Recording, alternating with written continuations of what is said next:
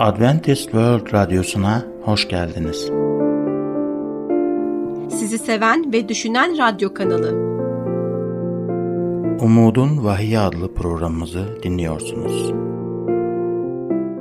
Bugünkü programımızda yer vereceğimiz konular: Vahiyin son yargısı, Akdeniz diyeti.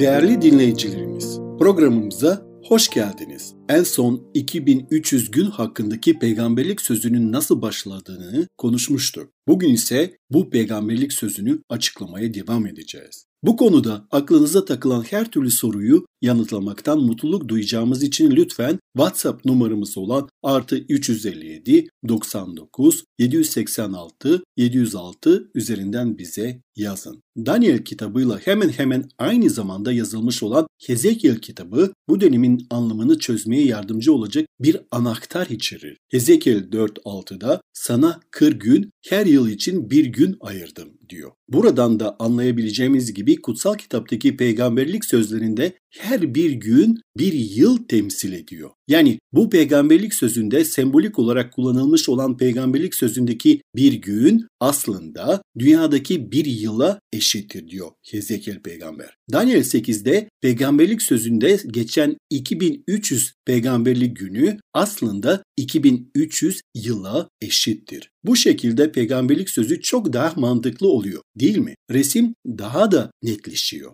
Kutsal kitap bize iki bin üç yüz yıllık sürecin başlangıç noktasını verirse bu demek oluyor ki bitiş noktasını da kolayca hesaplayabiliriz. Ve böylece bu kozmik boyuttaki yargının aslında ne zaman başladığını da keşfedebiliriz. İsa o gece cennetin mabedinin en içinde bulunan en kutsal yerinde miydi? Yargı saatinin çağrısı bir bağlılık çağrısı, bir teslim çağrısı mıdır? Ya da Mesih'in kanıyla yüreklerimizi temizlenmesine izin verme çağrısı mıdır? Dünya tarihinin o çok özel ve benzersiz zamanında yaşıyor olabilir miyiz? Bu sorunun cevabını öğrenmek için Daniel kitabını incelemeye devam ediyoruz. Sonraki bölüm olan dokuzuncu bölümde Mesih'in ilk gelişiyle ilgili şaşırtıcı bir peygamberlik sözü buluyoruz. Daniel dokuzda Cebrail'in Daniel'e daha fazla bilgi vermek için geri döndüğünü görüyoruz. İsa'nın vaftizinin kesin tarihini görüyoruz. Mesih'in çarmıha gerilişinin kesin tarihini, Yahudi liderlerin Mesih'in kutsal kitabını reddettikleri için müjdenin Yahudi olmayanlara da gideceği kesin tarihi önceden bildirildiğini görüyoruz. Bu peygamberlik sözü aynı zamanda Daniel sekizdeki iki bin üç yüz günlük peygamberlik sözünün başlangıç tarihini de bulmamıza yardımcı oluyor.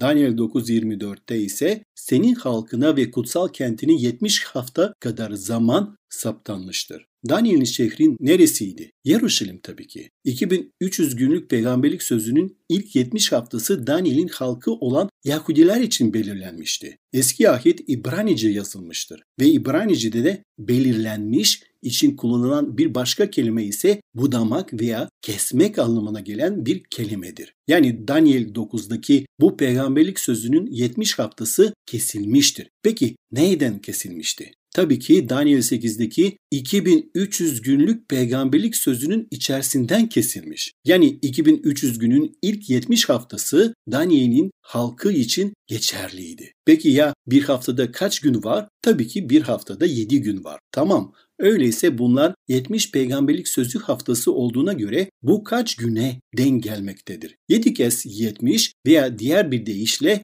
dört yüz doksan gün. Peygamberlik sözündeki bu sembolik günler aslında dört yüz doksan yıl demektir. Bir gün bir yıla eşitse bu süre iki bin üç yüz yıldan kesilen dört yüz doksan yılı temsil etmektedir. İlk dört yüz doksan yıl ise özellikle İsa'nın ilk gelişiyle ilgilidir. İsa kendi halkı olan Yahudilere Mesih olarak onlara geldi. Onları kendisini kabul etmeye ve diğer halklara kutsal kitabı anlatmaya davet etti. Ama onlar onu ve teklifini geri çevirdiler. Yani peygamberliğin ilk dört yüz doksan yılı İsa ve Yahudiler hakkındadır. Peki bu peygamberlik sözü ne zaman başlıyor? Ne zaman başladığını bilmiyorsak peygamberlik sözünü ne zaman biteceğini de hesaplamanın da hiçbir yolu yoktur.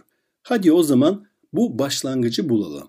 Melek Daniel'e bu dört yüz doksan yıllık sürecin ne zaman başlayacağını da söylüyor. Nerede mi? Daniel dokuz yirmi beş'te. Şunu bil ve anla.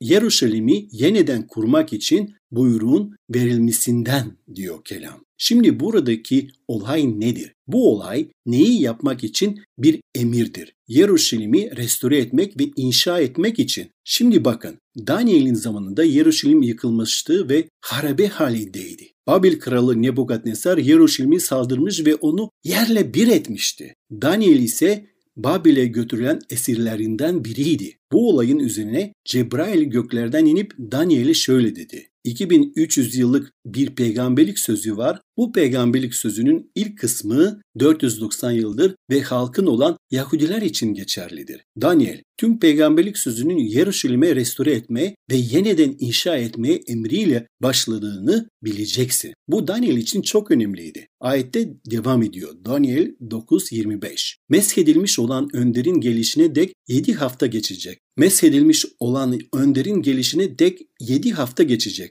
altmış iki hafta içinde Yeruşalim yeniden sokaklara, hendeklere kurulacak. Meshedilmiş olan önder kimdir? Tabii ki İsa'dır. Daniel'in bunları duyarken oldukça heyecanlı olduğunu tahmin etmek için hiç de zor değil. yedi hafta artı altmış iki hafta altmış dokuz hafta eder, değil mi? Daniel bunu duyduğunda şunu merak eder. O emrin yürürlüğe girdiğini gördüğümde kralın bu emri çıkarmasından itibaren Mesih'e kadar geçecek olan altmış dokuz peygamberlik haftasından mı bahsediyorsun Cebrail?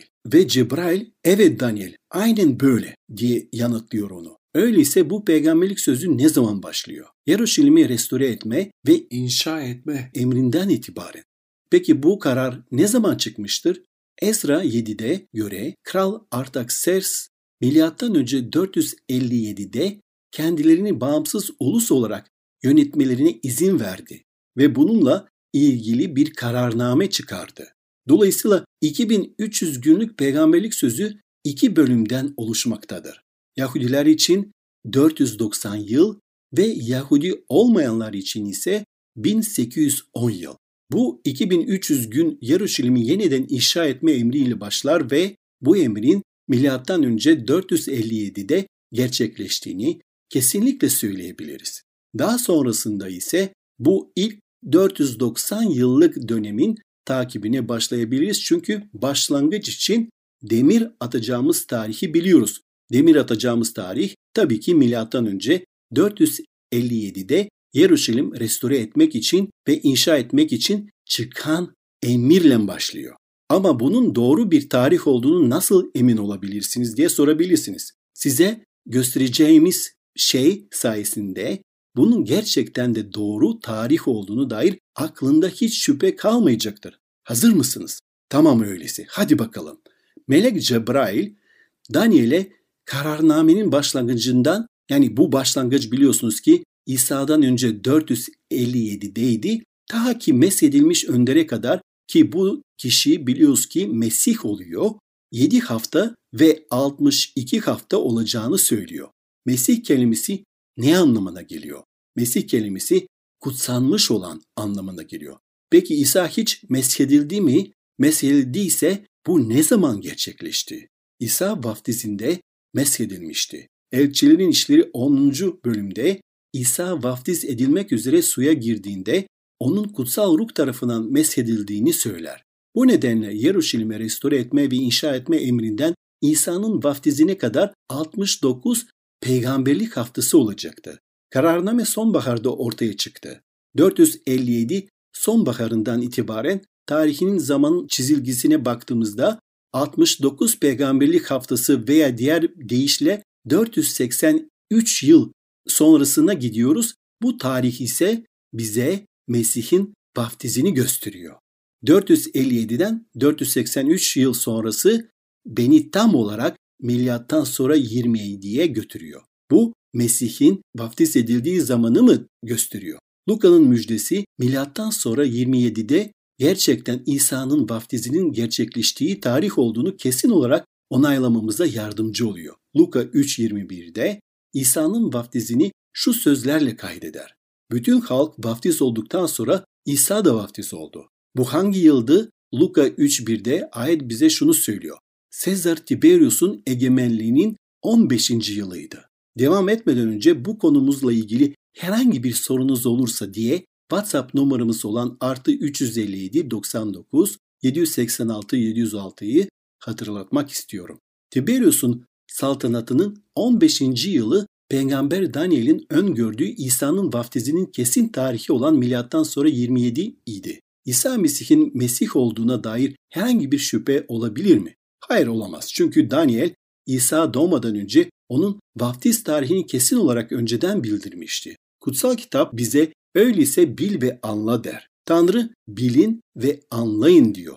Kutsal kitap matematiksel olarak doğrudur. Daniel dokuz yirmi altı bu altmış iki hafta sonunda meshedilmiş olan öldürülecek ve onu destekleyen olmayacak diyor. Meshedilmiş olanın vaftizinden bir süre sonra öldürülmesi Mesih'in çarmıha gerilişini anlamaktadır. Peki ne zaman çarmıha gerilecekti? Kutsal kitap bize net tarihini söylüyor. Daniel dokuz yirmi yedi'de gelecek önderi birçoklarıyla bir haftalık sağlam bir anlaşma yapacak. Bu mantıklı. Melek bize Daniel'in ilk halkı için yetmiş hafta olduğunu söylemişti. altmış dokuz hafta bizi milattan sonrasına getirdi. Bu geriye bir haftanın kalması demek. Bu yüzden anlaşmayı birçok kişiyle bir hafta boyunca onaylayacağını söylüyor. İnanılmaz. Gelecek önder birçoklarıyla bir haftalık sağlam bir anlaşma yapacak. Haftanın yarısı geçince kurbanı da sunuyu da kaldıracak. Bir daha asla bir kuzu kurbanı sunmamak zorunda kalınmayacak, çünkü o Mesih, Tanrı'nın kuzusu çarmıhta sunulduğunda yeryüzündeki tapınaklardaki kurban ve sunulara son verilecekti. Tanrı'ya şükür ve bu olay tam olarak anlatılan zamanda gerçekleşti. Kararname dört yüz elli yedi sonbaharında çıkıyor ve buna ilave olarak dört yüz seksen üç yıl ekliyoruz ve Beni'yi milattan sonra yirmi yedi'nin sonbaharına götürüyor. Bir peygamberlik haftasının ortası üç buçuk peygamberlik günü veya diğer bir deyişle üç buçuk yıldır. Milattan sonra yirmi yedi sonbaharında yetmiş hafta için önerilen başlangıçtan itibaren üç yıl altı ay ileri gidiyoruz. Bu bizi milattan sonra otuz bir baharına, tam da Mesih'in çarmıha gerildiği Fısık Bayramı'na götürüyor. Mesih'in işleyişini ve bu dünyadaki amacını anlamak bu tarihinden ne kadar doğru olduğunu daha iyi anlamamıza yardımcı oluyor. Daniel dokuz, Rabbimiz İsa Mesih hakkındadır. Gelecek önder birçoklarıyla bir haftalık sağlam bir anlaşma yapacak diyor Daniel dokuz yirmi yedi. Kutsal yazılarda İsa Mesih Matta yirmi altı yirmi sekiz'de şöyle diyor: "Çünkü bu benim kanımdır. Günahların bağışlanması için birçokları uğruna akıtılan anlaşma kanıdır." İsa Mesih'in ismi ve misyonunu anlarsak milattan sonra yirmi yedi'de başlayan ve bizi milattan sonra otuz bir'e götüren üç buçuk yıllık peygamberlik sözünün günümüzde şunu gösterdiğini ikna olmuş oluyoruz. Mesih tam zamanında çarmıha gerildi. Daniel kitabındaki bu peygamberlik sözleri oldukça şaşırtıcı. İsa Mesih'tir ve o tam zamanında çarmıha gerildi. Bu yüzden Galatyalar dört dördüncü ayette "Ama zaman dolduğunda Tanrı oğlunu gönderdi" diyor. Ve İsa Markus bir on beş'te şöyle dedi: "Zaman doldu." Romalar beş altı'da diyor ki evet, biz daha çaresizken Mesih belirlenen zamanda tanrısızlar için öldü. İsa zamanın başlangıcında yaptığı anlaşmayı kanıyla doğruladı. Başrahip kurbanlık kuzuyu öldürmek için bıçağını kaldırıyor. Fakat elindeki bıçak titriyor. O anda kutsal alanın perdesi yukarıdan aşağıya doğru yırtılıyor. Bizler de bir daha asla dünyevi bir tapınağa bakmayacağız. İsa Mesih çarmıhta öldü. İsa Mesih kanını döktü. Bir daha asla boğaların ve keçilerin kanını Tanrı için herhangi bir değeri olduğu düşüncesini kutsal kitap kabul etmiyor. Son kurban iki bin yıl önce yapıldı diyor kutsal kitap. Mesih tam olarak önceden bildirilen zamanında vaftiz edildi, çünkü o Mesih'tir. Mesih tam olarak önceden bildirilen zamanında çarmıha gerildi, çünkü o Mesih'tir. Mesih ölecekti, dirilecekti ve başrahibimiz olarak yükselecekti. Şimdi dünyavi bir tapınağa bakmamıza gerek yok, çünkü İsa Mesih göksel bir tapınaktadır. Mesih cennetteki bir tapınaktadır. Hamdolsun Rabbe. Gözlerimiz yeryüzünde bulunan dünyevi bir Yeruşalim'e sabit değil, gözlerimiz iyi ve kötü arasındaki evrensel bir çatışmaya, Tanrı ile şeytan arasında devasa bir mücadeleye odaklanmış durumda. İsa tıpkı kutsal kitabın söylediği gibi milattan sonra otuz birde ilbaharda çarmıha gerildi ve kendisini öldüren bu milleti yine de reddetmiyor. Üç buçuk yıl daha merhametle, sevgiyle onlara uzanıyor. Ona sırtımızı döndüğümüzde ise İsa bize sırtını dönmez. Onu terk ettiğimizde İsa bizi terk etmez. Milattan sonra otuz dörtte Hristiyan kilisinin ilk diakonuzlardan biri olan Stefan, İsa'nın nasıl eski ahitin Mesih'i olduğu konusunda muhteşem bir konuşma yaptı. Bunun üzerine Yahudi liderler Stefan'ı öfkeyle taşladılar. İlk inananları dağıtan ve Yahudi olmayanlara kutsal kitabın vaazının kapısını açan korkunç bir zulüm başlattılar. Milattan sonra otuz dört üç önemli olaya sahiptir. Birincisi, Stefan'ın İsa'nın Mesih olduğunu savunması. İkincisi, Yahudi başrahibinin Stefan'ın İsa'nın Mesih olmasıyla ilgili söylediklerini reddetmesi. Üçüncüsü ise müjdenin Yahudi olmayanlara gitmesi. dört yüz doksan yıllık peygamberlik sözü ön bildirisi İsa Mesih'in yaşamına uyuyor mu? Bir yıllık zaman dilimi bu peygamberlik sözünün ön bildirisi için de geçerli midir? Şimdi başladığımız yere geri dönelim.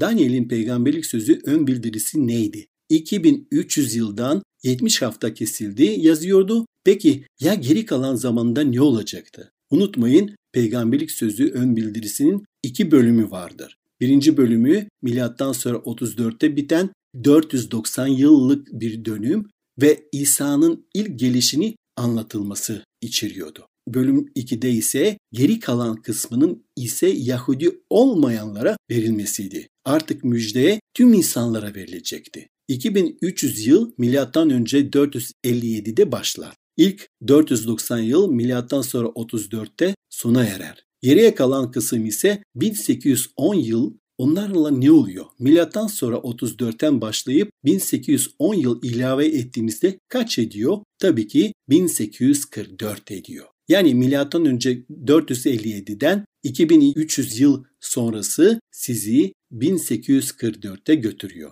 Kutsal Kitap Peygamberlik Sözü ön bildirisinde geçen iki bin üç yüz gün asıl anlamıyla iki bin üç yüz yıl sonuna ne olacağını öngördü. Nerede mi? Daniel sekiz on dörtte iki bin üç yüz akşam sabah olacak, sonra kutsal yer yeniden düzene konulacak. Peygamberlik Sözü ön bildirisi bize kutsal alanın temizleneceğini ve yargının başlayacağını söylüyor.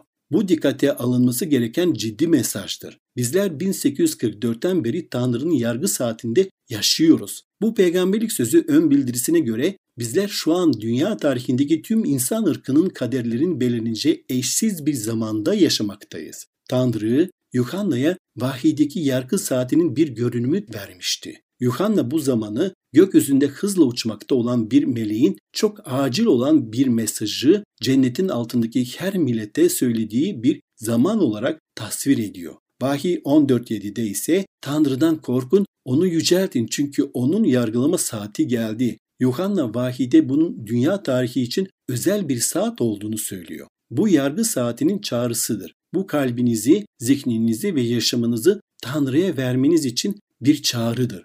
Bu kalbinizi arındırmanız için bir çağrıdır. Bu İsa sana ihtiyacın var demek için bir çağrıdır. İyi işlerinize bırakarak Tanrı'nın kutsal cennetinde bir yer kazandığımızı düşünebiliriz. Belki kendimizin diğer insanlardan kadar kötü olmadığımızı da düşünebiliriz. Ama bugün Tanrı'nın yargı kürsüsünün önünde durmanız söylenseydi ne yapardınız? Ailenize karşı hep nazik ve sevgi dolu muydunuz? Hep doğruyu mu söylediniz? Hiç dedikodu yapmadınız mı? Asla başkasına ait bir şeyi almadınız mı? Ya da hiç birisini arzulamadınız mı? Zenginleri asla kıskanmadın ve onların lükslerine hiç göz dikmedin mi? Bugün cennetteki bu son soruşturmasında sizin davanızdan nasıl bir karar çıkacağından emin olabilir misin? İsa Mesih göksel mahkemede senin için arabuluculuk yapmak istiyor. Seni kurtarmak istiyor. Peki sen? Sen de bu gece kalbini ona açıp şöyle demek istiyor musun? İsa, bu gece daha önce hiç yaşamadığım bir şekilde bunun dünya tarihindeki özel bir zaman olduğunu hissediyorum. Semavi babanın önünde adımı temsil et. Tanrım, İsmimi affedenlerin arasında yaz. Ya Rab, İsa'm, kalbimi temizle. O Tanrı'nın taktığı önünde sonsuza dek aracımız olacaktır. Neden siz de şimdi başınızı eğip şöyle demiyorsunuz? Tanrım, Tanrım, Tanrı'nın tahtının önünde yargıyı kendi başıma kaldıramayacağımı biliyorum. Hiçbir iyi işimi yargıda geçerli olmayacağını da biliyorum. Ve ölmeyi hak ettiğimi biliyorum. Ama Tanrım lütfen Tanrı'nın tahtının önünde ismimi kurtulanlar arasında koy, yalvarıyorum, dua ediyorum. Sen de böyle ister misin? Eğer öyleyse sadece elinizi bulunduğunuz yerde kaldırın ve söyleyin. Evet, Efendimiz İsa Mesih, adımın ardından affedildi yaz lütfen. Kalbimi arındır, amin. Programımız kalbimizde kıvılcımın, hatta belki de bir ateşin yanmasına sebep olduysa ya da kutsal kitabın sunduğu gerçeği takip etmek istiyorsanız veya özel bir duaya ihtiyaç duyuyorsanız lütfen hiç çekinmeyin ve hemen bize WhatsApp numaramız olan artı üç yüz elli yedi doksan dokuz yedi yüz seksen altı yedi yüz altı'dan veya e-mail adresimiz olan radyo et umuttv nokta org adresinden ulaşın. Sizi bekliyoruz. Bugünkü konumuzun sonuna geldik. Şimdi sağlıkla ilgili konumuzla programımıza devam edeceğiz. Bizi dinlemeye devam edin. Görüşmek üzere.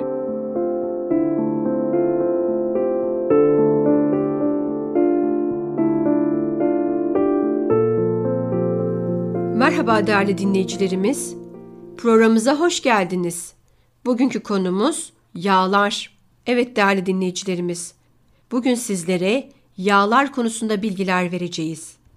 Yağlar beslenme konusunda son yıllarda çok ilgi görmekte, binlerce çalışmaya dayanan sağlık literatürünün çoğu doymuş yağların sağlıksız olduğunu vurgulamaktadır.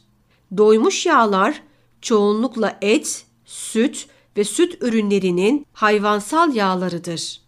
Hayvansal yağ içermeyen, kolesterolsüz, tohumlardan ve kuru yemişlerden elde edilen doymamış yağlar bakımından zengin bitkisel temelli bir diyeti önermemizin nedenlerinden biri de budur. Ayrıca yeteri miktarda B on iki vitamini alımı için az miktarda az yağlı süt ürünlerini tavsiye ediyoruz. Ancak arada bir doymuş yağların yanlış bir şekilde suçlandığını, tereyağının sağlığımız için iyi olduğunu belirten raporlar görüyoruz. Her ağızdan bir ses çıktığı için pek çok insanın kafası karışmış durumda ve belki bugün bu tartışmaya biraz ışık tutabiliriz. Konumuza dair herhangi bir sorunuz olursa WhatsApp numaramız artı üç yüz elli yedi doksan dokuz yedi yüz seksen altı yedi yüz altı'yı sizlere hatırlatmak istiyorum. Evet değerli dinleyicilerimiz, bu konu gerçekten önemli. Bir dereceye kadar kesinliğe sahip olmamız gereken bir konudur. Burada kullandığımız terimleri doğru anladığımızdan emin olmak için tehlikeli yağlar veya doymuş yağlar hakkında konuşurken oda sıcaklığında katı olan yağları ve özellikle hayvansal kaynaklı olanları kastediyoruz. Evet, bunlarla ilgili bazı çelişkili görüşler var. Birkaç yıl önce Times dergisinde insanları tereyağı yemeye teşvik eden bir kapak makalesi yayınlandı. Yağlar ve kardiyovasküler hastalıkla, özellikle de koroner arter hastalığı ile ilgili olan tartışma, tartışmanın her iki tarafının da fikirlerini şiddetli bir şekilde onlarca yıldır savunmasıyla hiddetlenmiş durumda. Son zamanlarda yapılan araştırmalar, doymuş ve özellikle hayvansal yağların kalp ve kan damarı hastalıklarında rolü olduğuna gereğinden fazla vurgu yapılıp yapılmadığını sorgulamaktalar. Bununla birlikte sağlıkla ilgili bu çalışmaları çevreleyen analizlerde dezavantajlar ve kusurlar bulunabilir. Çünkü bu araştırmaların sonuçları tüketilen çeşitli yağların kaynaklarının ne olduğundan yağları azaltsalar bile bireylerin takip ettiği genel diyete kadar birçok farklı faktörden etkilenirler. Örneğin bireyler doymuş yağ alımlarını azaltırlar. Ancak yedikleri karbonhidrat türlerine dikkat etmezlerse yağları azaltmanın getireceği sağlıksal fayda rafine karbonhidrat tüketiminin neden olduğu zararla etkisiz hale gelebilir. Yorumlama çalışmalarının ince farklarının yanı sıra vücudun nasıl çalıştığını ve hastalık süreçlerinin nasıl olduğunu anlamak istediğimizde temel fizyolojiye geri dönmek her zaman faydalıdır. Belirli bir hastalığın gerekli açıklaması gerçeği görmenize ve doğru kararlar almanıza yardımcı olacaktır. Ailesel hiperkolesterolemi veya kalıtsal yüksek kolesterol olarak bilinen kalıtsal bir hastalık vardır. Bu hastalık bireylerin vücutta uygun şekilde kolesterolü işleme yeteneği olmaması sebebiyle ortaya çıkan bir durumdur. Bu karaciğer hücrelerindeki kolesterolün karaciğere girmesine ve metabolize olmasına izin vermeyen temel bir anormallikten kaynaklanır. Bu hastalıkta erken yaşlarda ortaya çıkan arterlerde erken ve önemli bir hastalık görülür. Kardiyak ünitelerde doktorlar yetişkinliğe ulaşmadan önce koroner arter bypass ameliyatına ihtiyaç duyacak seviyede ileri düzeyde koroner arter hastalığı olan gençleri görmüşlerdir. Tüm bu bireylerin kanlarında son derecede yüksek kolesterol seviyelerine rastlanılmıştır. Konumuza dair herhangi bir sorunuz olursa diye WhatsApp numaramız olan artı üç yüz elli yedi doksan dokuz yedi yüz seksen altı yedi yüz altı'yı sizlere hatırlatmak istiyorum. Evet, bu sorunu azaltmak için birçok tedavi denenmiştir. Ancak bugüne kadar bilinen en kesin ve başarılı tedavi yöntemi karaciğer naklidir.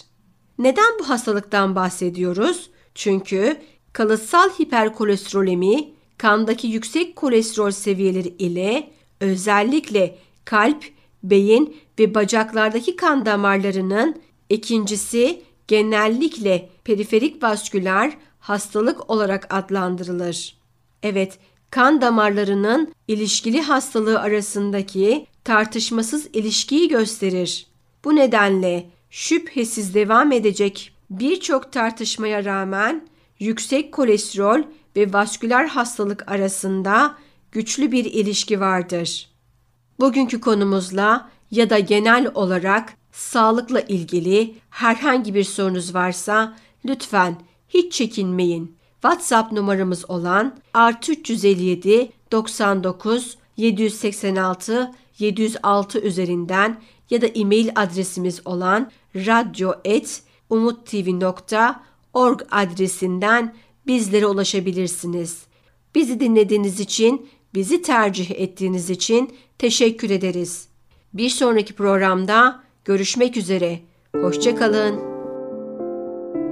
Gelecek programımızda yer vereceğimiz konular: bir kültün işaretlerini belirleme, hepatit aşısı. Bugünkü programımızın sonuna geldik. Bir dahaki programda görüşmek üzere. Hoşça kalın.